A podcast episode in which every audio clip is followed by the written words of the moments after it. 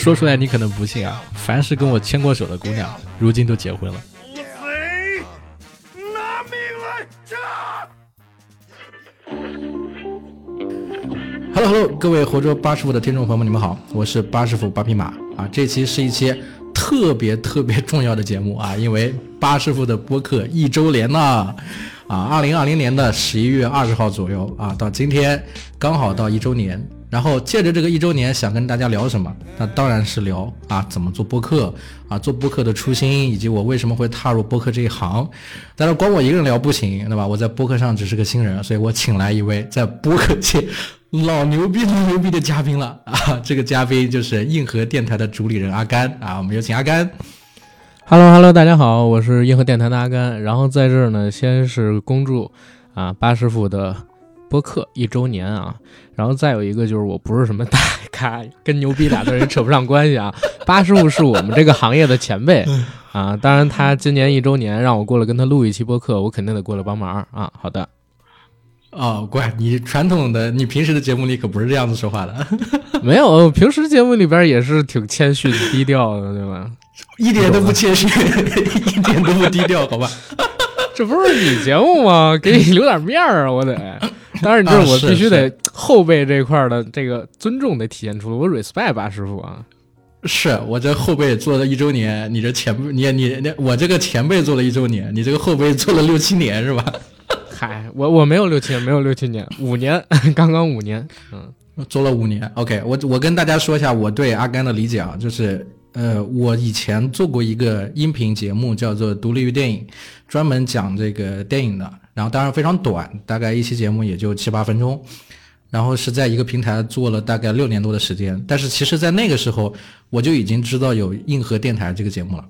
但是我很少点进去听，偶尔进去，因为我发现特别长，一个多小时、两个小时的节目。当然我也听过，然后阿甘他这个说话就特别的 尖酸刻薄，然后这这这这是刻薄。呃，这个比喻啊，比喻就是说，在对这些节目分析的上面，有些时候特别的激动跟主观。当然，他说的有些也是很正确的东西。但是我确实是听过，在五年前我就听过这个节目了，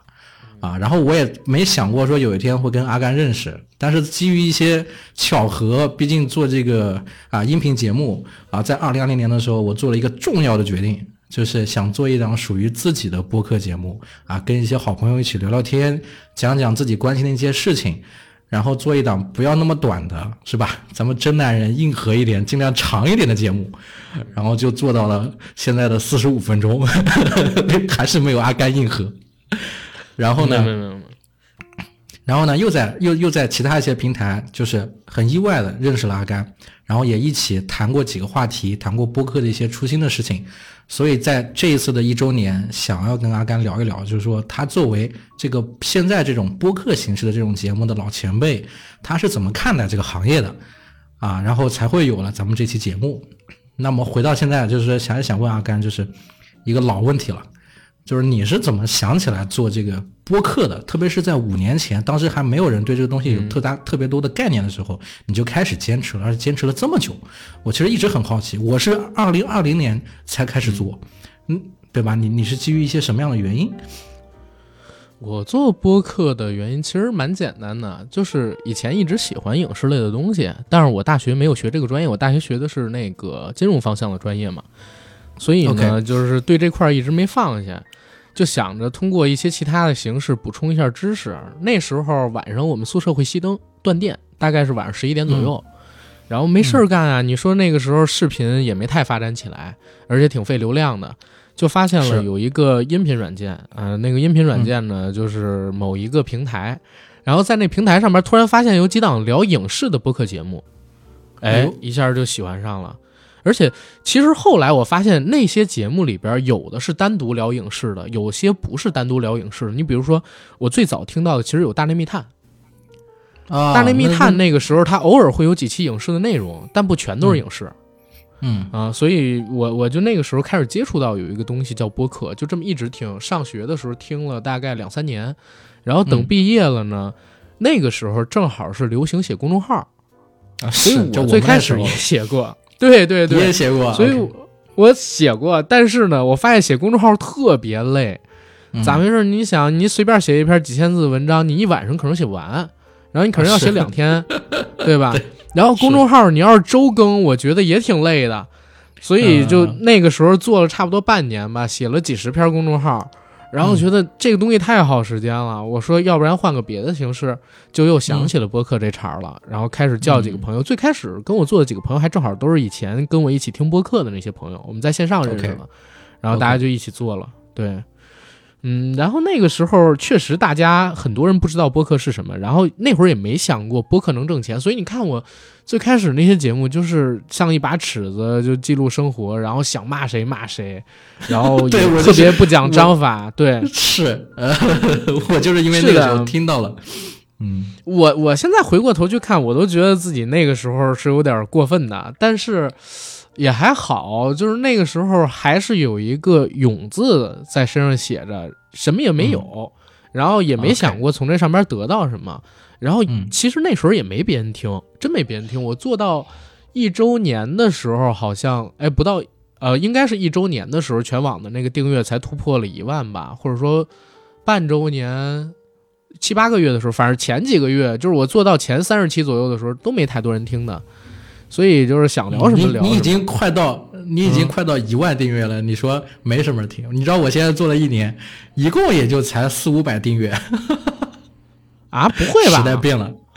时代变了，时代变了。我只能说，八师傅，你你平台有问题啊，内容是没问题的，你选择的平台可能有问题。呃，那不是，就是这这个是因为现在的竞争比较大了，你知道，就是做播客类型的，现在确实是已经有很多一波人在做这个。嗯你那个时候做的很早，就像我那个时候做独立电影也一样，特别早，平台也会推，平台觉得你多一个节目就是就是多一个内容，对吧？他也不会有什么挑三拣四，他觉得你能做这么长就很厉害了，然后还能一直坚持，完全不同。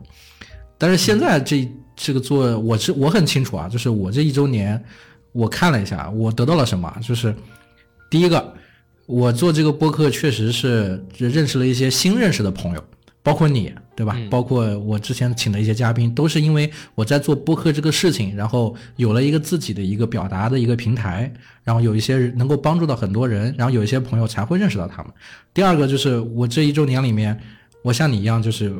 我为什么很喜欢音频啊？就是我觉得音频它也是比较简单。啊，不像写文章那种特别特别的累，就是我不需要去为一个文章去准备，可能我会准备两个礼拜或者三个礼拜，但是我做一期音频的话，其实是可以偷懒的，就相当于我我对某一个选题、某一个人物、某一个 IP 如果拿捏不准，我可以请一个很厉害的人、很厉害的教授啊、老师呀、专家呀、行业里的人呐、请他来跟大家分享。既是给我解了惑，然后同时呢，也让我收获了知识，然后也为我的节目这个叫增叫什么嗯，增光添彩。啊增光添彩，对，然后就就会觉得说我是可以坚持下去的，我每一周我都能坚持，就像你说的，你让我每周写一篇文章出去哇，我自己写作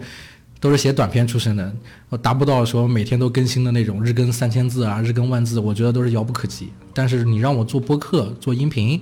啊，你让我一周。比如讲个三十分钟、四十分钟，我觉得我还可以，所以就是有一种正反馈一直在激励我，我才在做这个事儿。嗯啊，然后再一个就是说没有想到的事情，就是我做这一周，我做了这一年时间，因为这个播客居然还能收到一些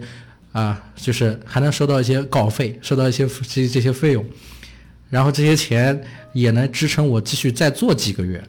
就是这些是我没想过的事情，但是都因为播客它来了，所以我就觉得这是不是一条正确的路？那在这一周年，所以也想着说问问你，对吧？问问前辈啊，这个做播客就是给你带来了一些什么样的东西，给你的生活带来一些什么样的变化？变化，我觉得变化蛮大的，因为一个事儿，嗯，你可能做三五个月，它没有什么太大的变化啊。但是如果真的像我一样，就比如说做五年，然后每周都做，每周最少做一次，那肯定这个事情会极大的改变你的生活。你就像我刚才说的，我最开始的时候是纯粹凭个人喜好，然后我也嗯不是电影专业毕业的，对吧？然后也没有什么行业里边的资源，就是开始的时候和朋友们一起聊天嘛。然后那时候我聊的范围还特别广，也不仅仅限于影视。后来做了个一年半载之后，发现哎，新那个某平台来找我签约了。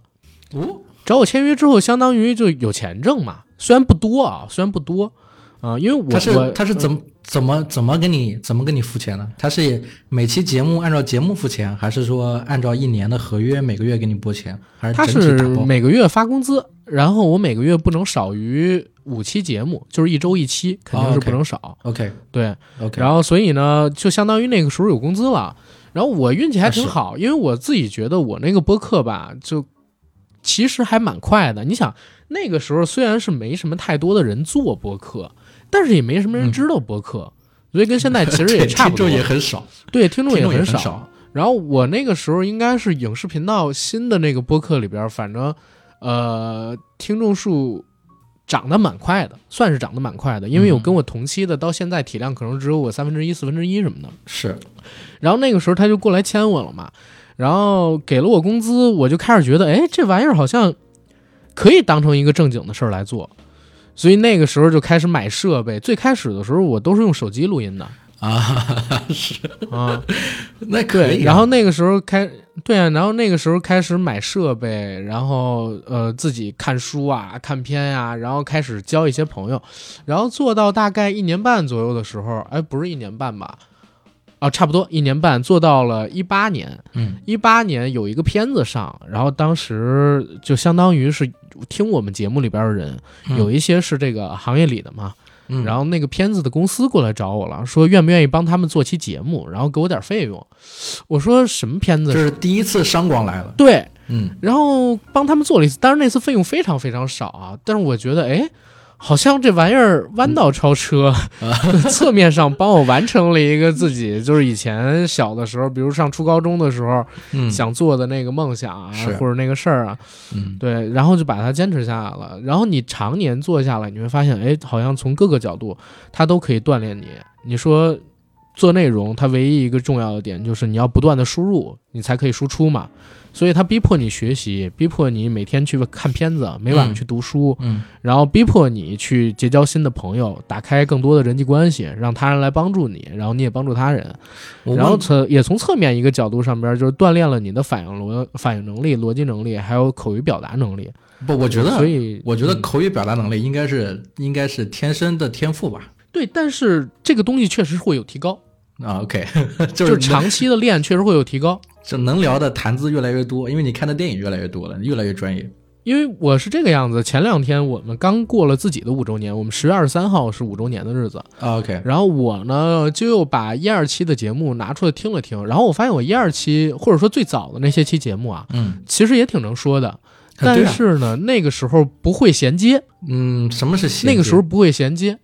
你就比如说两个人坐在一起聊节目，然后啊我们、现在我会理解啊，就是播客有一个东西叫听感，这个听感跟内容其实都没有太大的关系，它是由这个背景音乐、是。由两个人说话的声音、语气、语调，然后声音的大小，还有就是对话节奏的紧跟密，是。还有空隙，然后给大家共同塑造来的一种东西叫听感。是。我那个时候的听感就是话很多，但是两个人呢，要不然就话赶话接的特别密，要不然呢就是两个人坐在一起，经常会有冷场。那个时候也不太懂到底怎么剪出节奏来啊，嗯所以就觉得那个时候跟现在比差了很多。然后从表达上面也是，那个时候可能看过的东西不像现在这么多，那个时候，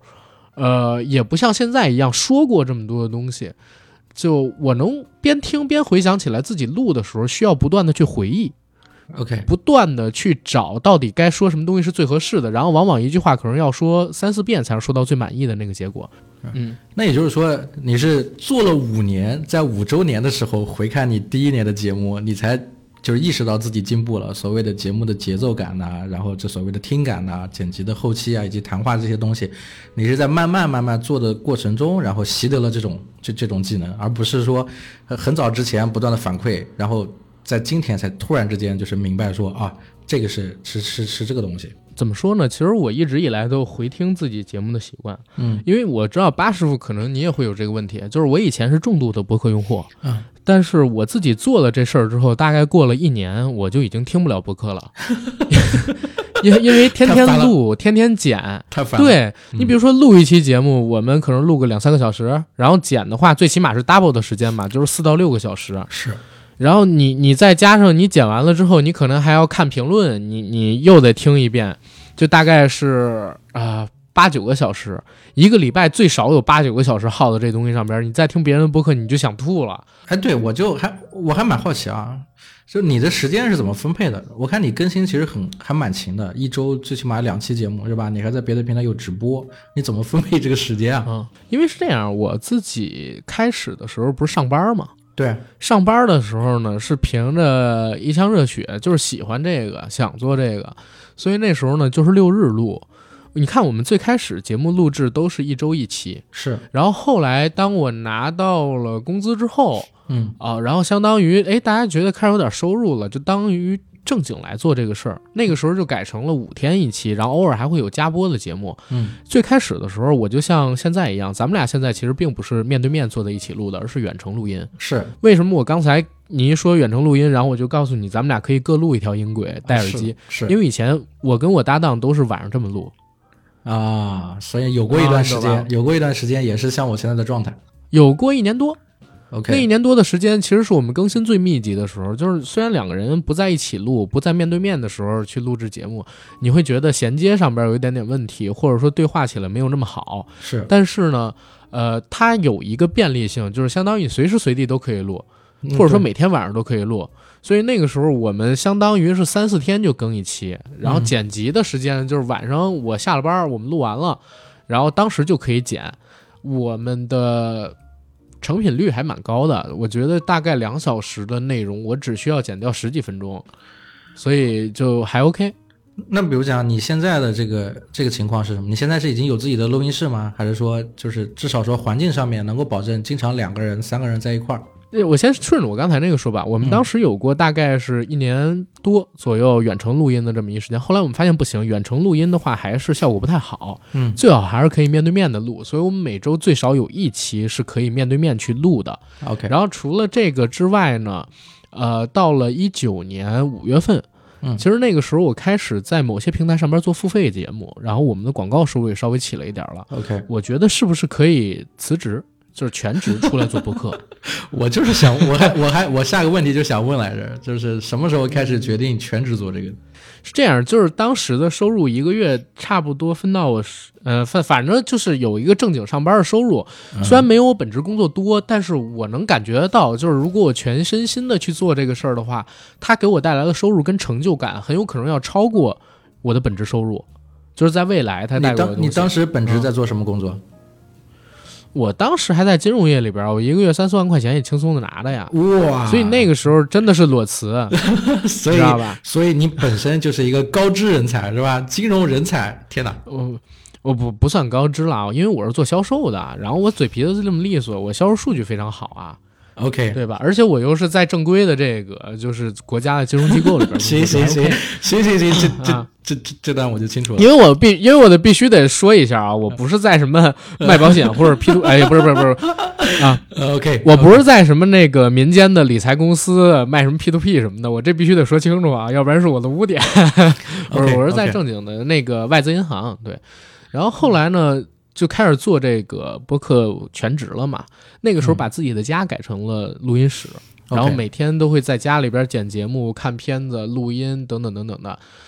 呃，后来呢，嗯。嗯、现在现在是这个样子啊，嗯。然后这段时间也持续了一段时间，后来一直到疫情，嗯。疫情来了之后就发现哇，我辞职的那个决定特别傻叉儿，啊就是如果不辞职的话，还能拿几个月的工资。然后疫情来了之后也没有片子上，你知道吧？嗯就相当于商业收入少了一大截儿，再加上我搭档出了点事儿，嗯然后就去年真的过得非常惨。嗯但是想着也不太能放弃，又开始找搭档，然后强顶着。后来找到的搭档，他跟我们家离得还比较远，所以我们现在都是在另外一个平台，他们北京办公室里边录音，因为跟他们平台第一关系比较好，第二啊他们平台六日根本就没有人，录音室可以随便用，哇，我现在也也觉得你这样也算做的不错了，是不是？也也还好，就只能说也还好，但是。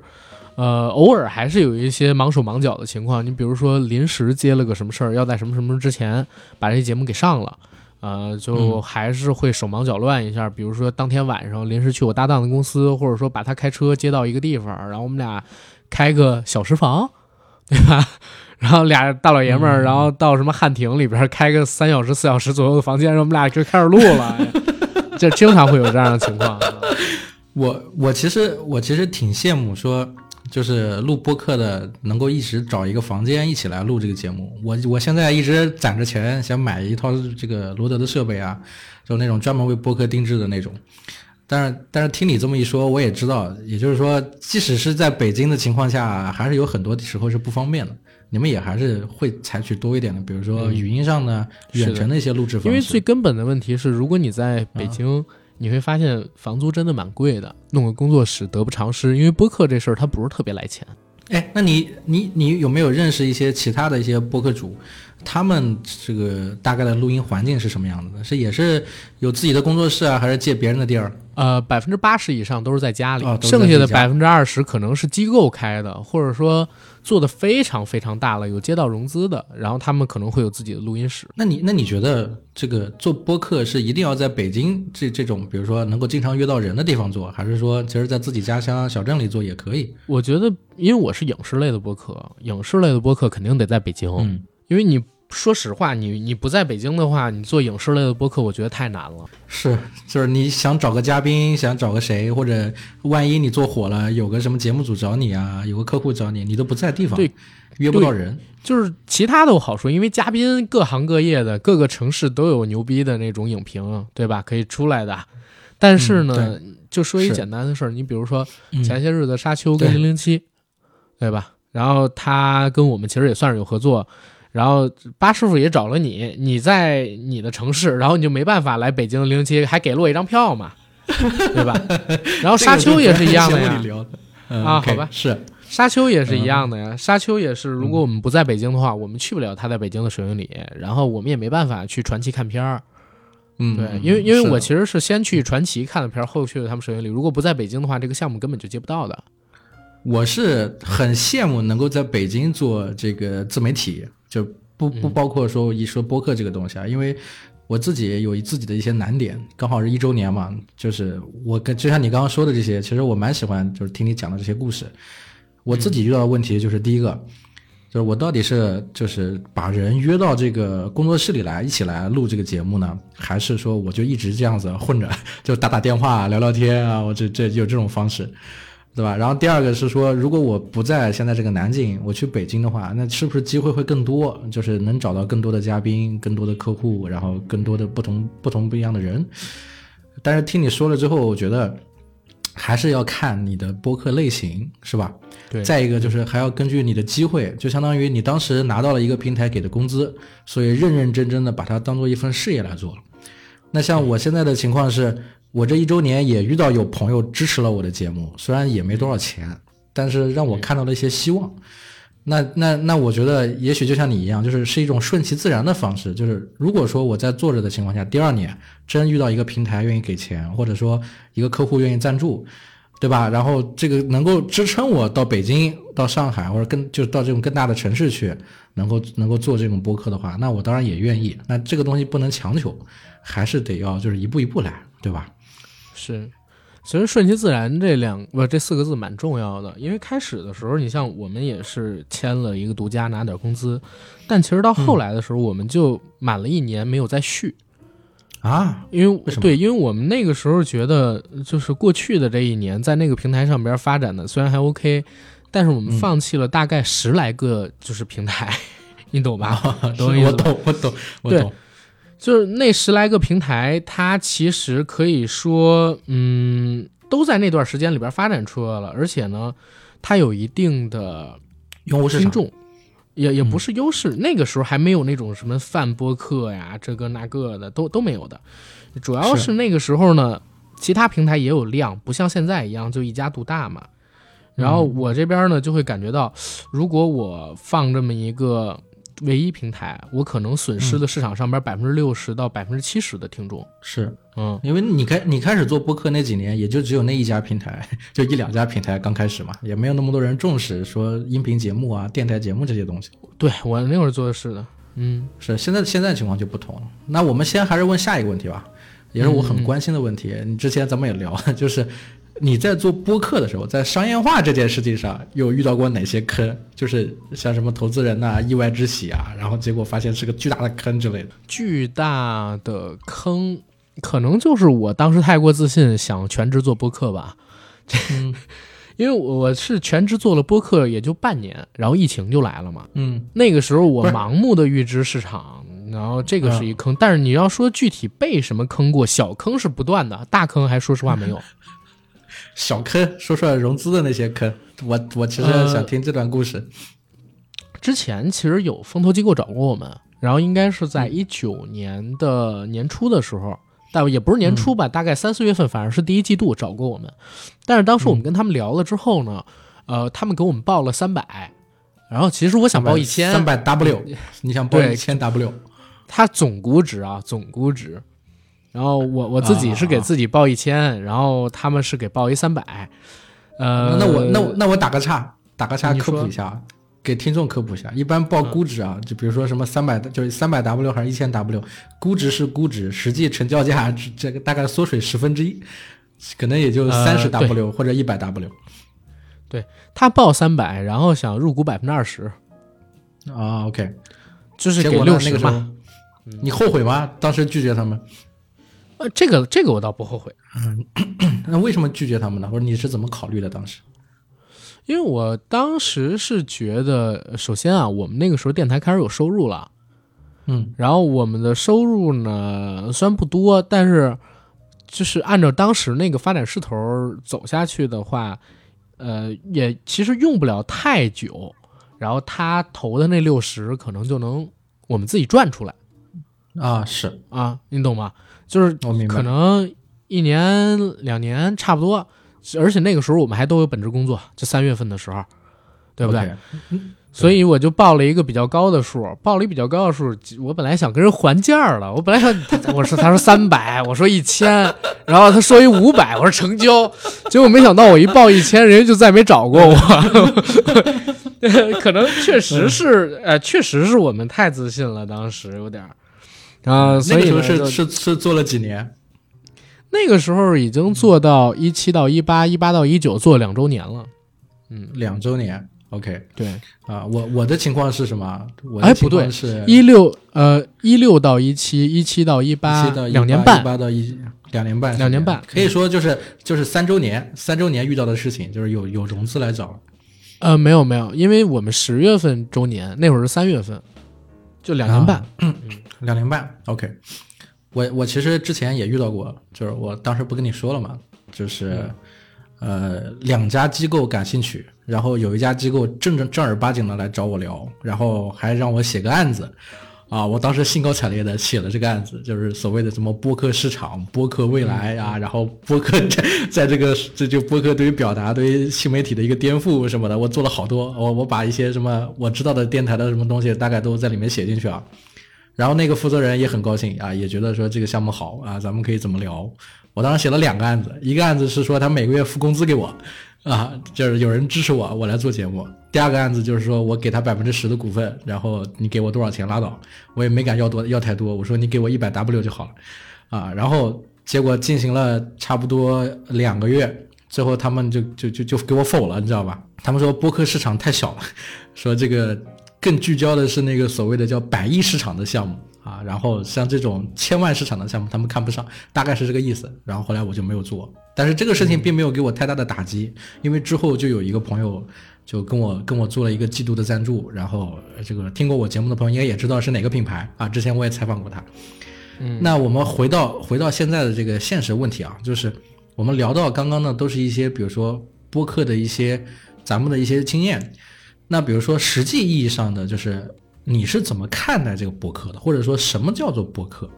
其实好多人对播客跟跟电台，他他还是搞不清楚的，对吧？播客是播客，电台是电台，音频节目是音频节目，有声书是有声书。那到底什么是播客呢？呃，其实是这样，就你问的这个问题，我跟很多人都答过，尤其是最近这段时间，播客好像被别人给注意到了之后，但我还是想先顺着刚才那个没讲完的话题去说，就是咋回事呢？呃，你刚才不是问过我说什么时候开始注意到自己有提高跟听感这个事儿吗？就首先我自己是不断的有回听自己以前节目的习惯。然后听来听去会发现，哦，自己包括会变得比以前越来越懂怎么跟别人聊天，去访问别人，因为以前都是自己不断的说，但是现在可能会，呃，问别人，引导别人说出更多的东西来。然后其实这个事儿呢，是不断的在我身上。呃，被我发现的，然后我感知到的，但是为什么最近这段时间我会把它总结起来？嗯，就是因为最近这段时间，就是市面上边的播客越来越多，然后也出现了一些播客型平台，是对吧？嗯，好像这个市场被人给关注到了，然后所以也不断的有新人涌入到这个行业里边来，甚至某个平台开了一个什么叫做播客训练营的班儿，然后现在已经开到第六期还是第七期了。有人在跟我吐槽这个，对嗯。哎呀，我我们全都在吐槽这个事儿，嗯因为他真的是把这怎么说呢？有好的，这个没问题，嗯，但是呢，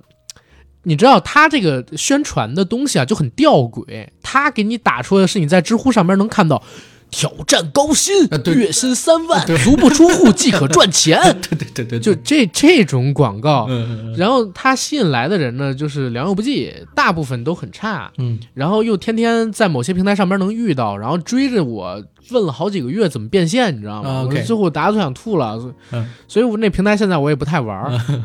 然后我我正好还是那个播客训练营的导师，然后我有我有一节课就是要告诉他们什么是播客，知道吧？你你铺垫了这么久，我觉得你是这个 你是这个这个节目的导师，那刚好了。那这位导师，你告诉我什么叫播客，免费给我们上一期。没有，就是就是说什么呢？就是我自己总结，播客其实就是一种媒体形式，自媒体形式、机构媒体都可以。嗯对吧？它就是一种普通的媒体形式，它跟公众号、跟这个我们说的抖音、快手有区别吗？有，但本质上边没什么太大的区别。你一个一千万关注的一个抖音号，嗯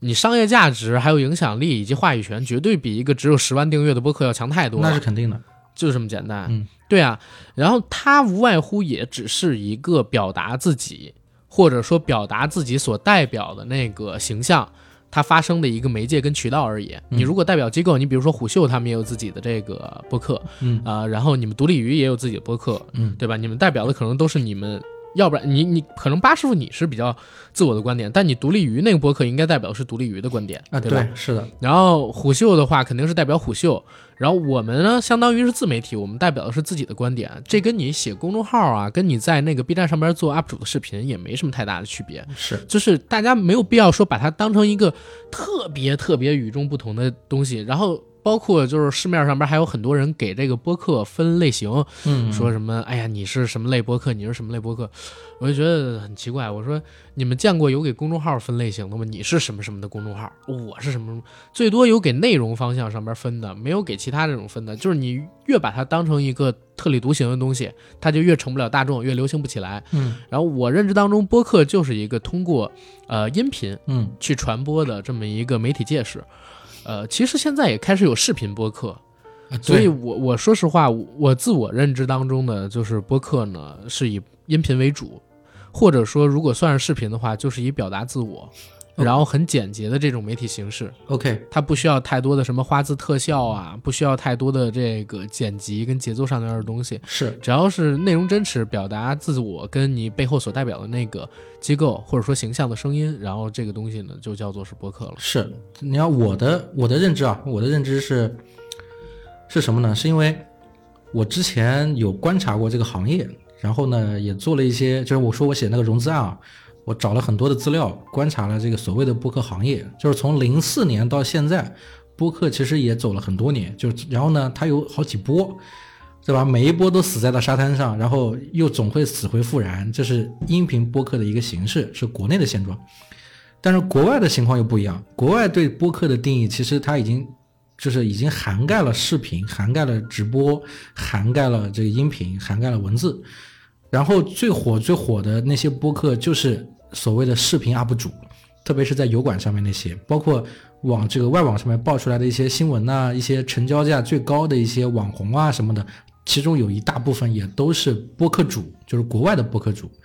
国内不同是在于说，国内的这个播客，它是一直当做一个新兴的东西在做，而且那个视频就是抖音，因为抖音的出现、快手的出现，就是让本来这个播客从音频、从文字转音频，再从音频转视频这个过渡里面就没有了音频的过渡，直接是从文字就转成视频过渡了。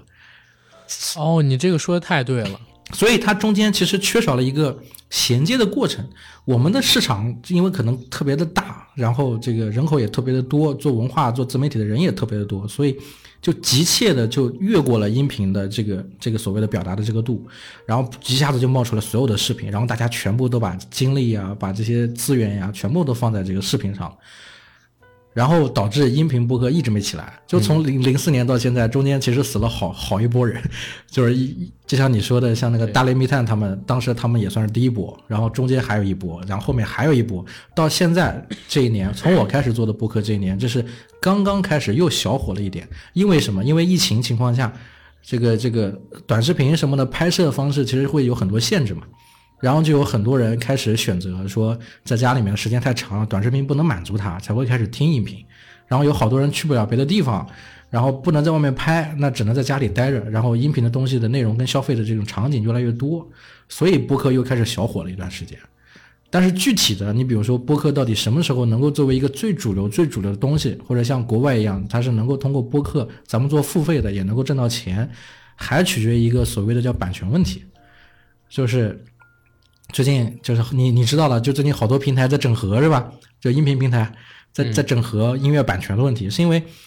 这个音乐版权听音乐是要收费的，在国外对版权这个事儿重视的还是比就还是比较重的。我们国内现在刚刚开始收缩这个版权。但是大部分人还是能听到很多免费的音乐。当音乐版权一收紧的时候，免费的播客的听众就会开始增多；当免费的播客开始变少的时候，音乐那边的听众就会变多。这个是我之前看到一个数据，它是一个怎么说？就是它是一个相辅相成的东西。所以我一直觉得说，如果说。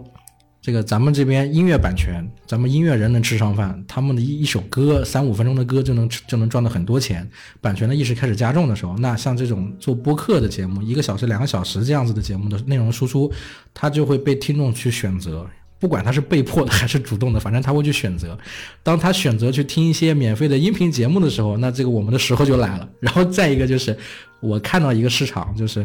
到处在说人工智能。对吧？AI 智能，然后再说这个电电动汽车啊，然后这些这些所谓的这些智能的这些啊什么智能家居啊，它有一个很重要的一个使用场景，就是一个语音交互功能，就你说一句话是吧？Hey Siri，然后你的手机就响。你去跟冰箱说一句话，冰箱就就告诉你啊，最近有什么菜什么的可以给你提供啊。你去跟你的烤箱说一下，烤箱就开了。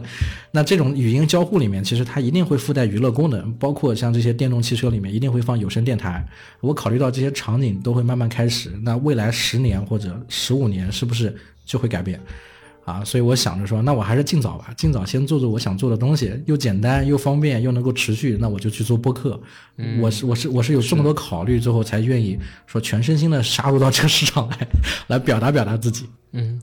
其实刚才八叔你说的那点特别对，因为我自己也是觉得，就是西方人他可能有上百年的这么一个音频的收听习惯啊。对，像奥逊威尔斯他成名不就是因为播了一个广播剧吗？啊，对，是。对吧？嗯，就是超过百年的时间，现在已经是二十年代了。是，但是呢，就咱们国家，其实因为发展特别快，嗯，就是整个电视的普及其实是九零年代开始的。对，然后立刻大家就转成互联网了，互联网又移动，移动移动互联网发展的这么快，所以大家其实跳出了好多应该有的步骤，导致就是传统的电台很快的就不行了。然后个人的播客在国内一直没发展起来。啊，对。对，所以，我我自己会觉得，就是在国外的播客环境比在国内好很多，而且这个东西呢，它还不是一个可以逆的事儿，也不是一个呃，我们可以用市场啊，或者说用一个常规的发展角度去看的事儿。就像我们现在，当大家越来越开始谈论啊，就是电影院看电影到底有多好的时候，就代表这玩意儿快不行了。是，然后播客这。播客这东西呢也是一样，就是我始终没觉得它是一个，呃，特别大的市场，是对，而且它也很难做成一个大的市场。包括就现在市面上边很多跳出来做播客，嗯，播客平台的这些公司们，嗯，我也觉得很有可能都是，要不然，呃，想的太天真，要不然没有真的去想好到底该怎么做。啊，我我只说一个，大概是这样。我只说一个我个人的发现，就是，呃，就是只要播客，因为播客从零四年到现在啊，就是只要稍微有一点点翘头，确实会有很多人杀进这个市场。但是呢，他们、他们最后会会出现一个问题，就是都会死在半路上。就是我现在见到的，我做我就只做这一年了，就这一年时间，我看到了跟我同一时期做的一些小朋友，一些认识的朋友，他们基本上在第七个月、第八个月的时候就会停更了。就是他的兴趣，他的所有的向向往的东西，就在前三个月就会消磨殆尽，然后稍微再有坚持一点的，做到第六个月、第七个月、第八个月就不做了，就几乎就不会再更新了。就是他不会像你当时说的那样，你每周都更新。他们一开始可能一周会更新两个节目，然后会变成会变成慢慢变成月更，然后月更之后会变成三个月一更，然后最后就不更了，因为因为因为音频是因为音频。我一直分析的是，音频它是一个情绪导向跟陪伴导向的东西，然后它又是一个留存向的东西。然后听音频的这些朋友们，他的习惯是说，他会通过某一期节目，就是知道你，然后喜欢你，之后他可能会有一个短暂的蜜月期，就是会连续收听你的节目，把它大概都听完。然后直到他觉得听的差不多了，然后他可能才不会听了。但是，但是这段蜜月期其实很重要，就是他真的能把你以前做的所有的事情都能够知晓，就都会听一遍。这个是我觉得特别好的东西。它不像我写别的东西，像短视频这种，可能我我一个短视频拍完就火三天，是吧？过了三天之后就就就没有任何意义了，也不会有人再重新去翻那些东西。啊，但是但是音频播客它能留存，能留存的东西就是我一直很喜欢的东西，所以我一直坚持想写书啊、出版呐，也是因为我觉得书本是一个能够留存的东西。然后这个播客又是一个比较慢的东西，因为它的传播途径，其实说实话，正儿八经有谁现在还能够老老实实坐在那儿听半个小时就就别人唠嗑，或者听一个小时听别人唠嗑，其实蛮少的。他就是看个电影什么的，其实都很少了。他就刷刷短视频平台那些快剪，是吧？几分钟就把这电影看完了，对吧？你的注意力啊什么的也都慢慢的就开始变化。所以这个市场未来到底怎么样，我其实我还是讲不清楚，就我还是摸不透的。我只是觉得，就像你，就像我很赞同你说的观点，就是有一些流程是必要的，它应该是它应该是不可避免的，对吧？你们跳过了这些阶段，但这些阶段它是存在的，只是说。我不知道的是说，到底未来十年之后，这个事情是不是也能够变成有一定的话语权、一定的主流向的东西？人们能够反过来反思，能去听一些长时间的东西，这个我是不确定的，对吧？包括像你说商业化的问题，我就挺开心听到说，你说你做到现在至少能养活自己，能能能能赚到钱了。我现在做了第一年嘛。我吃到了一点点点点甜头，但是 像什么找人找我签约的问题啊，包括这些大客户找我什么的，我还没遇到。啊，我我倒是希望我自己能遇到这些事情。你觉得对于新的入这个播客坑的朋友，你有些哪些经验想要跟他说，或者有哪些建议想要告诉他？不，因为是这个样子，我觉得现在的这个播客市场跟当时的区别有点儿不太一样。其实有点大，对对，真真的是有一点点大的，我觉得啊，嗯，因为咋回事？就现在的这个播客环境，我会觉得它有点过热，我不知道，你，哥你能不能理解这个东西啊？嗯，什么叫过热呢？就是我觉得，嗯，现在的这个环境，太多人都涌过来做播客了，是，这些平台也都很，啊，也也都很快的在往里边。扔东西就有点像当年千播大战那个样子，但是它又比不了直播的那个体量，所以我觉得很快行业就会嗯过这段风口啊，比如说一年或者说一年半，当然有一些播客播客节目会留下了啊，但是这个行业包括这个市场会被人逐渐的给淡下去。嗯。然后现在如果来做的话也不是不行，但是你要对你的内容很有信心，嗯，然后你的内容要做得很好才可以，因为我觉得现在这个市场确实是比以前要乱，嗯，然后也比以前要大，有规模等等等等的。所以你是觉得现在是现在是已经是国内播客就是比较就是已经涌现出泡沫了是吧？是我我觉得是这个样子。那你是听到哪些播客融了资拿了钱呢，还是什么原因？呃，播客融了资拿了钱倒也没有，只是就是说，呃，我会觉得在现在这个时间节点，你比如说“播客”这个词儿，从去年吧，嗯，突然被好多人都提起来，是对不对？对。然后也有很多人开始认知到有一玩意儿叫播客，是。可是大家到底懂不懂什么叫播客呢？这个我不知道。包括他们运作这个播客的方式，嗯，呃，是不是对的呢？我也觉得不一定吧。呃，那我们回到最早那个问题，就我问你什么叫播客啊？就是你年轻的时候，在上上大学的时候，你就在听播客，那个时候你意识到那个东西叫播客吗？还是说那就是一个音频节目？嗯，那个时候其实有认知，说实话是有认知的。就是你知道的，像那种轻松聊天的状态，那种就是在互联网上的东西，不是像电台上面播的那种 FM，那就是一个播客形式了。你是这样认知的，是吧？对，啊，我跟你不同的点是是什么呢？我你就你知道了，就是我做音频节目，其实做了很长很长时间，比你可能还早个一年。嗯嗯我是我是有一天在一个饭局上，有两个有名的作家，还有一个有名的编辑，我们一起吃饭。我可能在以前节目里面聊过，嗯嗯然后那个编辑就、就一直在说播客这个东西。他说他的就是梦想的生活，就是说攒点小钱，然后做一个属于自己的播客，然后谈一谈文化节目，聊一聊书籍，聊一聊出版，聊一聊故事。然后他我们在饭桌上他就一直在讲播客这个事情，光播客这两个字他重复了不下五遍。然后我当时其实有一点懵，因为我不太知道播客是什么。然后呢，我就问他，我说你能告诉我播客是什么？他说在那个哪个这个音频的 FM 平台里面，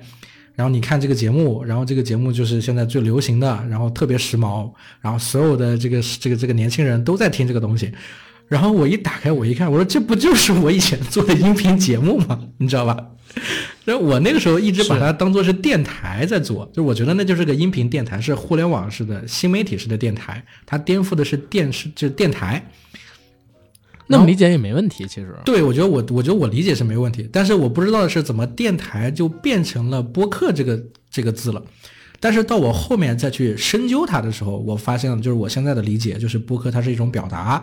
它是一种通过不同的媒介方式的一种自由表达的方式啊。然后播客这个词本身，其实从很早以前一直在不断的被提及，只是现在被框定在了所谓的音频对谈节目这样子形式里面，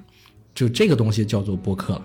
但是再后来又又衍生出一些个人的这个节目，就是他个人开始抒发观点，也不找人对谈，他反正就是表达，他想说什么说什么，就是用音频这个方式，然后也然后然后也被归为就是归类到了这个播客里面。那至此之后，对播客有了一个简单的概念，包括我们去看各个平台里面，他在给播客分类的时候，他也是这么分的。对吧？只要是两个人对谈、三个人对谈，或者是一个人随便聊什么的，他都把它放在所谓的播客这一个单独的品类里面，对吧？他们平台是这么分的，所以到现在目前这个市场，像你说的那些担心，我是有赞成的观点的。这也是我为什么会说到说有新人做播客坚持八个月就不做了，因为我点开那些所谓的新的那个播客平台，我们不指名道姓啊，我是有疑虑的。疑虑的点就是在于，我听过一些。平台的编辑跟我反馈，或者是一些深度的音频电台的粉丝跟我反馈，就是其实那些所谓的播客的情况是，它更像是几个教授在谈某一个专业的东西，特别的小众，但实际上就像听，就又像是你在听别人在一个讲座，它没有互动性，然后又同时也没有什么剪辑性，然后音质也保证不了，然后听上去也不太像是就是类似以前我们所谓的你说那种听感，它没有那些听感。所以进来之后，你会发现这节目性质其实乱七八糟的，就是好像也对，就是他们只是对一个内容的划分的东西，对于审美上面的，对于节奏感，像你说的听感的这些东西，其实是没有认知的。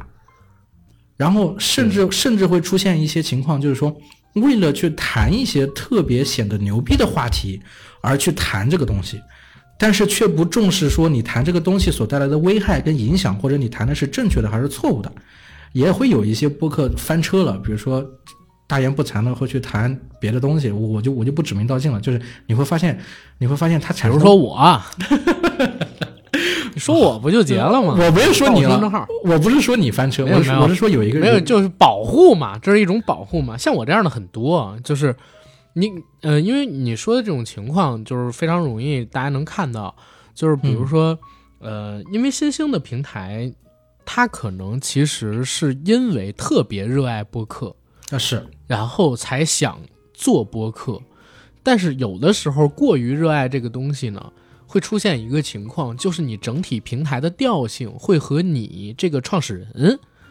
本身喜爱的方向趋同一致。啊，对，那如果这个创始人，我我自己觉得啊，就是播客的用户现在还是小众嘛，是。然后特别小众的人会非常非常的爱这个东西，是。那也就导致这个创始人的喜好是非常小众的。是，然后当你把你的喜好变成整个平台的调性的时候，就会发现，OK，在这个平台上边吸引来的人跟就是你主力去做的那些东西，很有可能都是呃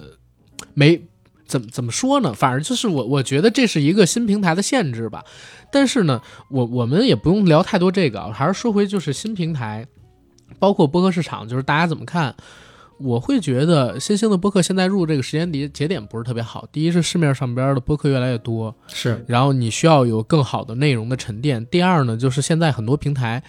它其实都已经到了一个卖时间线的这么一个阶段了。什么你就比如说，嗯啊我我我我说什么叫时间线啊？嗯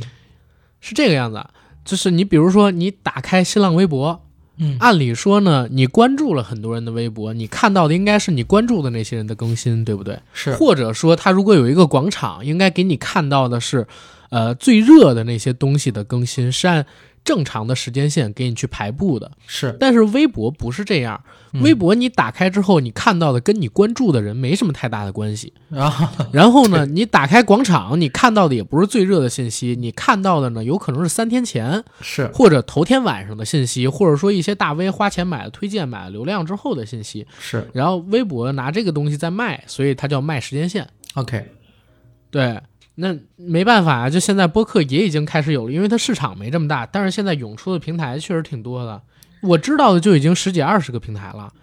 对吧？传除了传统的御三家，啊是，然后再加苹果，然后再加上那么多的音乐播放器，跟那么多的单一型平台，这 嗯是。很，吓人的。呃，所以所以内容所以内容参差不齐，然后展示空间也不够，然后也导致越做越小，然后听众也不知道听哪个是是对的，再加上时间上面本身它就是在一个一个时间段半个小时到一个小时，它只能选择一个节目去听，是吧？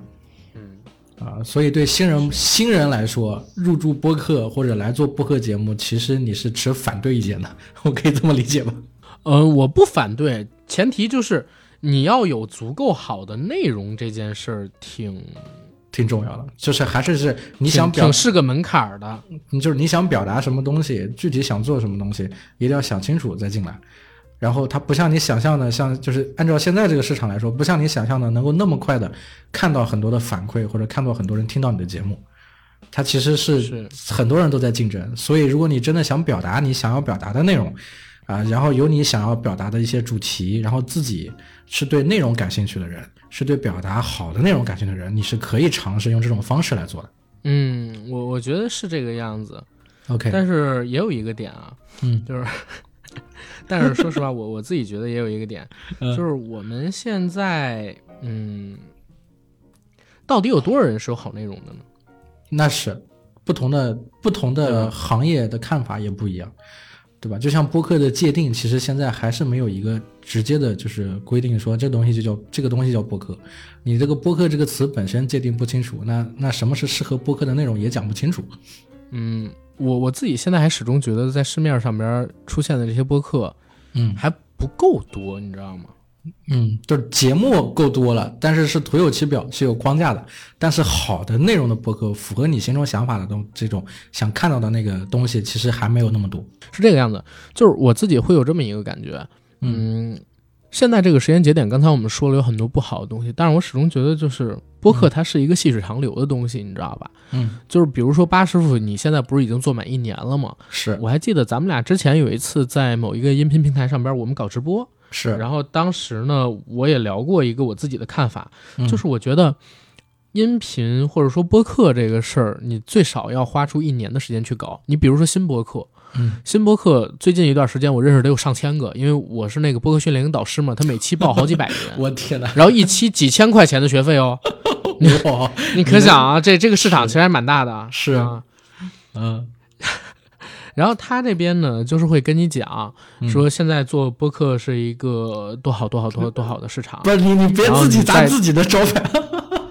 我没有自己砸自己的招牌，我我自己对这个事儿完全是有独立的看法的。就是我认识他们很多人，嗯但是所有的人见到我之后问我的第一件事儿是什么呢？都会问我，哎，嗯到底该怎么变现？嗯嗯，你知道吧？嗯然后怎么变现这个事儿呢？我每次都回答他们，我说：首先，你现在不要考虑怎么变现，因为你没有那个能力，你也把握不住。嗯，能变现无外乎就三种情况：第一，你有特别牛逼的资源跟背景，你做的不管多小，有人过来愿意捧你，愿意帮你；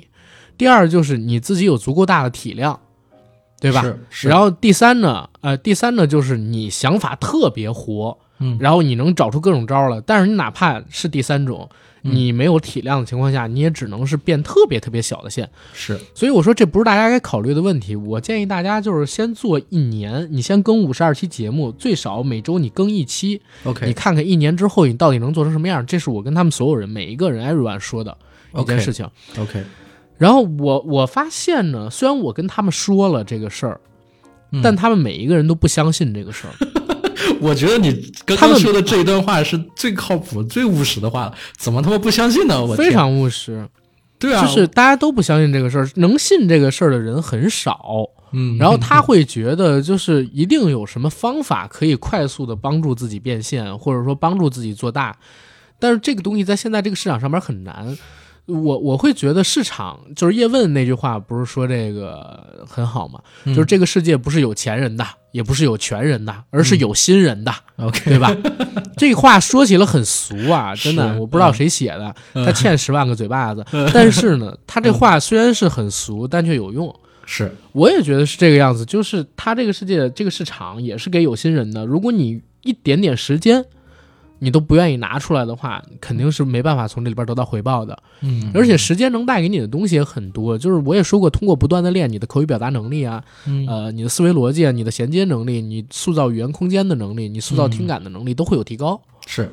对，哪怕他最后没办法变成你一个安身立命的东西，也可以从这里边吸取到一些知识，对你的正常生活有一些反哺的。OK，我觉得是这个样子。OK，好，谢谢阿甘导师啊、砸自己的训练营的招牌说说的一番的话。所以，如果我我跟这个新博客的建议就是啥，啊，就是先抛开很多，因为我自己也好，还有我身边的很多的这个做了很多年，现在也有一定体量的博客也好，嗯，就大家都会发现一个事儿，几乎没有人最开始觉得我是为了想赚钱，哦想做成一个什么什么样的事，鼓掌鼓掌鼓掌就是鼓掌先踏踏实实做嘛。来，我先鼓个掌，我先鼓个掌。我们这期节目，我觉得做到这一步已经到了，已经到了，就是不是你不也是吗？你之前也聊过，你做独立鱼的时候也是 是没想过，就是最开始靠这个东西能赚钱。是是，所以一切所有的有趣的东西，你首先得先有趣，你是真的喜欢这个东西，不要为了赚钱，不要上来就是我就要做个播客，我要赚大钱，绝无可能，对吧？一定是一定是你热爱它，然后反复的挫败，反复的遇到各种问题，但你仍然热爱它，结果市场来了，机会来了，你接住了，那这个事儿就变成一个细水长流的皆大欢喜的事情。对吧？但是如果是如果市场没有来，机会没有来，运气没有来，但你仍然热爱它，你一直在不断的努力，在抗争，对吧？所有的挫折在你眼前都不是挫折，只是你热爱的这个方向上的一些呃绊脚石，你只是踩过它，然后再继续往前走，所以一直不会出现所谓的失败、所谓的商业化、所谓的那些那些那些不好的东西的结果。对吧？因为到最后，直到你接住机会的时候，你才敢说啊，我通过这东西赚到钱了，我我我的生活开始变得美好了，是吧